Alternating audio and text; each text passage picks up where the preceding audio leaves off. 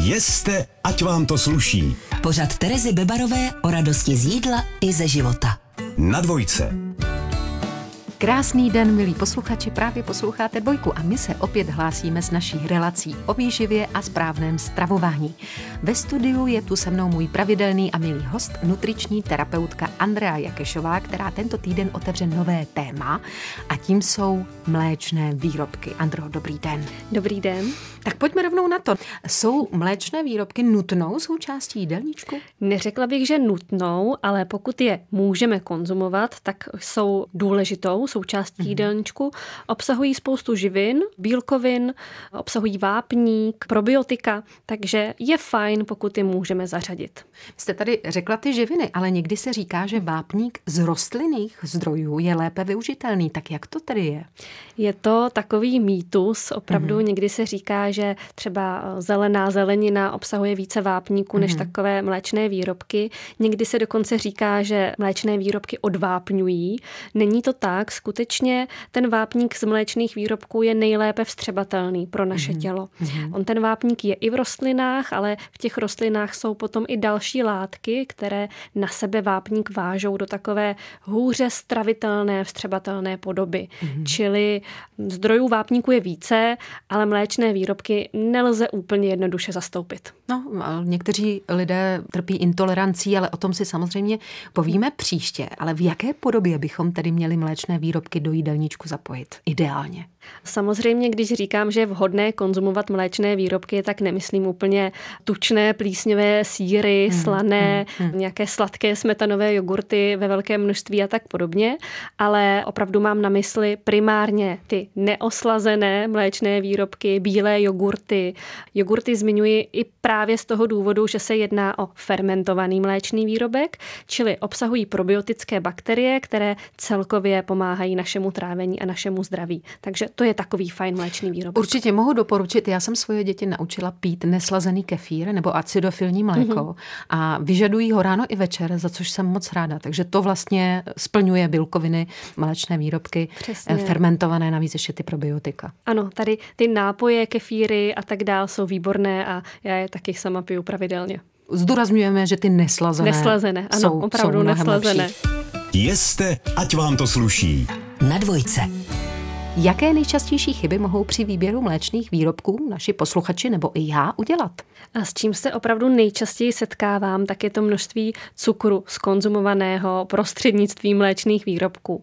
Ono to možná eh, spoustu lidí překvapí, ale skutečně jeden takový kelímek slazeného jogurtu může obsahovat až eh, pět kostek cukru. Tolik? Je to dezert, přesně jo, když tak. to vezmeme jako místo toho zákusku, tak je to dezert. Tak je to dezert hmm, a hmm. já neříkám, že takový sladký jogurt nemůžeme konzumovat, ale přesně, mám chuť na sladký dezert, dám si sladký jogurt. Hmm. Není to něco, co bychom asi měli konzumovat každodenně.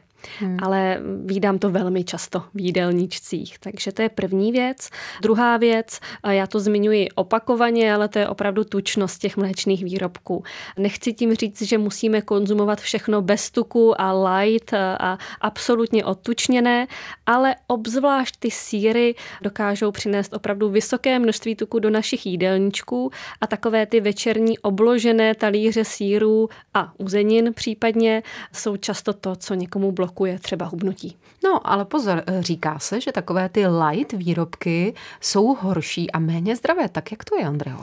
To je opět trochu mýtus. To, že je mléčný výrobek light, neznamená, že už nemá žádné živiny mm-hmm. a že je v něm nějaká chemie. Ono v podstatě mléčné výrobky se vyrábějí tak, že se mléko před následnou úpravou eh, odstředí, zbaví se tuku a nakonec se potom do konečného výrobku přidává určité množství toho tuku, té smetany zpátky. Mm-hmm. Čili ať už máme jogurt, který má 2% tuku nebo 10, tak ta výroba je v podstatě stejná. Není tam opravdu žádná chemie mm-hmm. do mhm. toho zasahující, takže není proč se toho bát. Dobré vědět. A na co dalšího si ještě máme dát pozor? Napadá vás něco? Napadá mě možná ještě množství soli v mléčných výrobcích. Mm-hmm. To se opravdu týká nějakých plísňových sírů a jsou takové různé speciální, opravdu hodně slané síry, takže možná ještě i na to. Výborně. Jeste, ať vám to sluší. Na dvojce. Co když mi nechutnají neslazené mléčné výrobky? Jak to mám překonat? V první řadě chápu, je to o zvyku, hmm. nicméně není nutné okamžitě se nutit jenom do neochucených eh, mléčných výrobků. Můžeme si to zkusit trošku nějak vylepšit přidáním ovoce. Ovoce můžeme třeba do jogurtu nebo tvarohu i rozmixovat a můžeme klidně takový jogurt ze začátku i lehce dosladit, ale opravdu lehce. Pokud si přidáme třeba lžičku medu do jogurtu společně s hrstkou ovoce, tak to množství cukru v něm bude pořád nižší, mm. než mhm. pokud si koupíme ten jogurt oslazený. Nebo i javorový syrup není úplně Špatný. Javorový syrup hmm. můžeme také přidat, ale pořád jde hlavně o to množství. Takže lžičku. Malou lžičku. Malou prostě. lžičku. Kávovou, přesně. no, nebo čajovou. Tak. Eh, mléčné výrobky mi třeba nedělají dobře, tak čím to může být a jak to mám vyřešit? Nejčastější příčinou může být nějaká forma intolerance laktózy, to znamená komplikace s trávením toho mléčného cukru. Hmm. Dobrá zpráva ale je, že ten mléčný cukr se v různých mléčných výrobcích objevuje v různém množství. Nejvíc ho má mléko, mléko, mm-hmm. ale potom nějakou následnou úpravou, fermentací se množství toho cukru snižuje. Mm-hmm. Čili fermentované výrobky jako jogurt, skyr, kefír má už to množství laktózy a mléčného cukru menší. Takže je fajn zkoušet, testovat. Pokud nám mm-hmm. nedělá dobře mléko, zkusit jogurt. Pokud nám nedělá dobře jogurt, zkusit třeba tvrdý sír.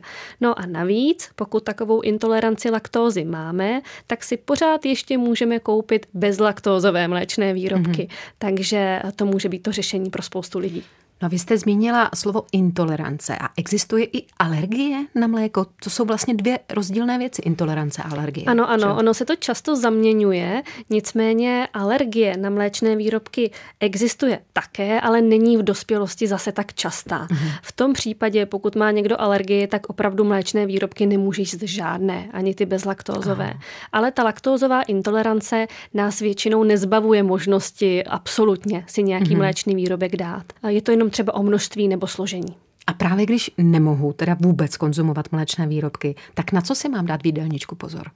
Mléčné výrobky, jak jsem už zmiňovala, jsou dobrým zdrojem bílkovin a vápníků, čili pokud je vyřadíme z jídelníčku, je potřeba je nahradit jiným zdrojem bílkovin a vápníků.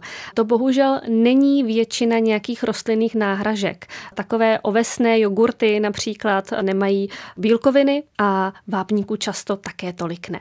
Nejlepší náhradou jsou sojové výrobky. Ty mhm. obsahují bílkoviny a často také bývají obohacené o vápník, takže na to bych se koukala, jestli je mhm. tam přidaný vápník. Jeste, ať vám to sluší. Na dvojce. Říká se, že mléko zahleňuje. Je to pravda, Andreo? Tohle já slýchám neustále, podle mě je to nejčastější mýtus o mléku, Aha. ale pravda to není. Co se může stát po konzumaci mléka, tak to, že to mléko na vlastně sliznici našeho trávicího traktu vytvoří takový jemný film, mhm. ale ten má ochranou funkci a je v podstatě fajn a vlastně brzy se vstřebá. Nicméně někomu to subjektivně nemusí být úplně příjemné, mm. ale opravdu to mhm. neznamená, mm. že by mléko zahlaňovalo. Teď se pojďme podívat na pasterizaci, protože běžně dostáváme v obchodech pasterizované výrobky. Může takové mléko pasterizované obsahovat ještě nějaké živiny? Určitě. Samozřejmě tou pasterizací se určité množství živin sníží. Hmm. Nicméně vůbec to neznamená, že by tam žádné nezbyly. Ta větší část tam stále zůstává a ta pasterizace je nezbytná proto, aby mléčné výrobky, mléko byly pro nás bezpečné, aby nám nehrozila nějaká nákaza. Takže já rozumím tomu, že čerstvé mléko rovnou od krávy hmm. má třeba ještě jinou chuť, ale přeci jenom tam je větší riziko nějaké kontaminace, hmm. takže pasterizace je za mě fajn. Ale je to samozřejmě velký rozdíl, když jsem zkoušela čerstvé kravské mléko nebo kozí, tak eh, je to prostě jako zážitek, dá se říct. Doporučuji vyzkoušet. Je to tak, to souhlasím. Co konzervanty? Jsou v mléku nějaké konzervanty? Já často slýchám, že tam jsou, že je to právě úplně umělá potravina už, ale není to tak. Ono právě díky té pasterizaci není potřeba žádné konzervační hmm. látky do toho mléka přidávat, aby nám to mléko delší dobu vydrželo. A znáte ještě nějaké další mýty o mléčných výrobcích? Já jich znám spoustu, protože jich je opravdu nekonečné mhm. množství, ale často slýchám, že mléčné výrobky třeba zvyšují riziko nějakých srdečně cévních onemocnění, mm-hmm. což tak není. Mléčné výrobky jako takové tohle nedělají. Mm-hmm. Samozřejmě pokud se budeme přejídat tučnými smetanovými výrobky, mm-hmm. tak to už je trošku něco jiného. A takový velmi rozšířený mýtus je, že si nesmíme dát mléko do kávy, že to je nezdravé. Mm-hmm. Tak to bych taky ráda vyvrátila. Klidně to udělat můžete. Mm. Asi taky kdo jak má rád, že ano. Určitě. Děkujeme, že jste nás poslouchali a už teď se na vás těšíme ve stejný čas na stejné stanici a tou je dvojka. Loučí se s vámi Tereza Bebarová a Andrea Jakešová. Naschledanou. Naschledanou.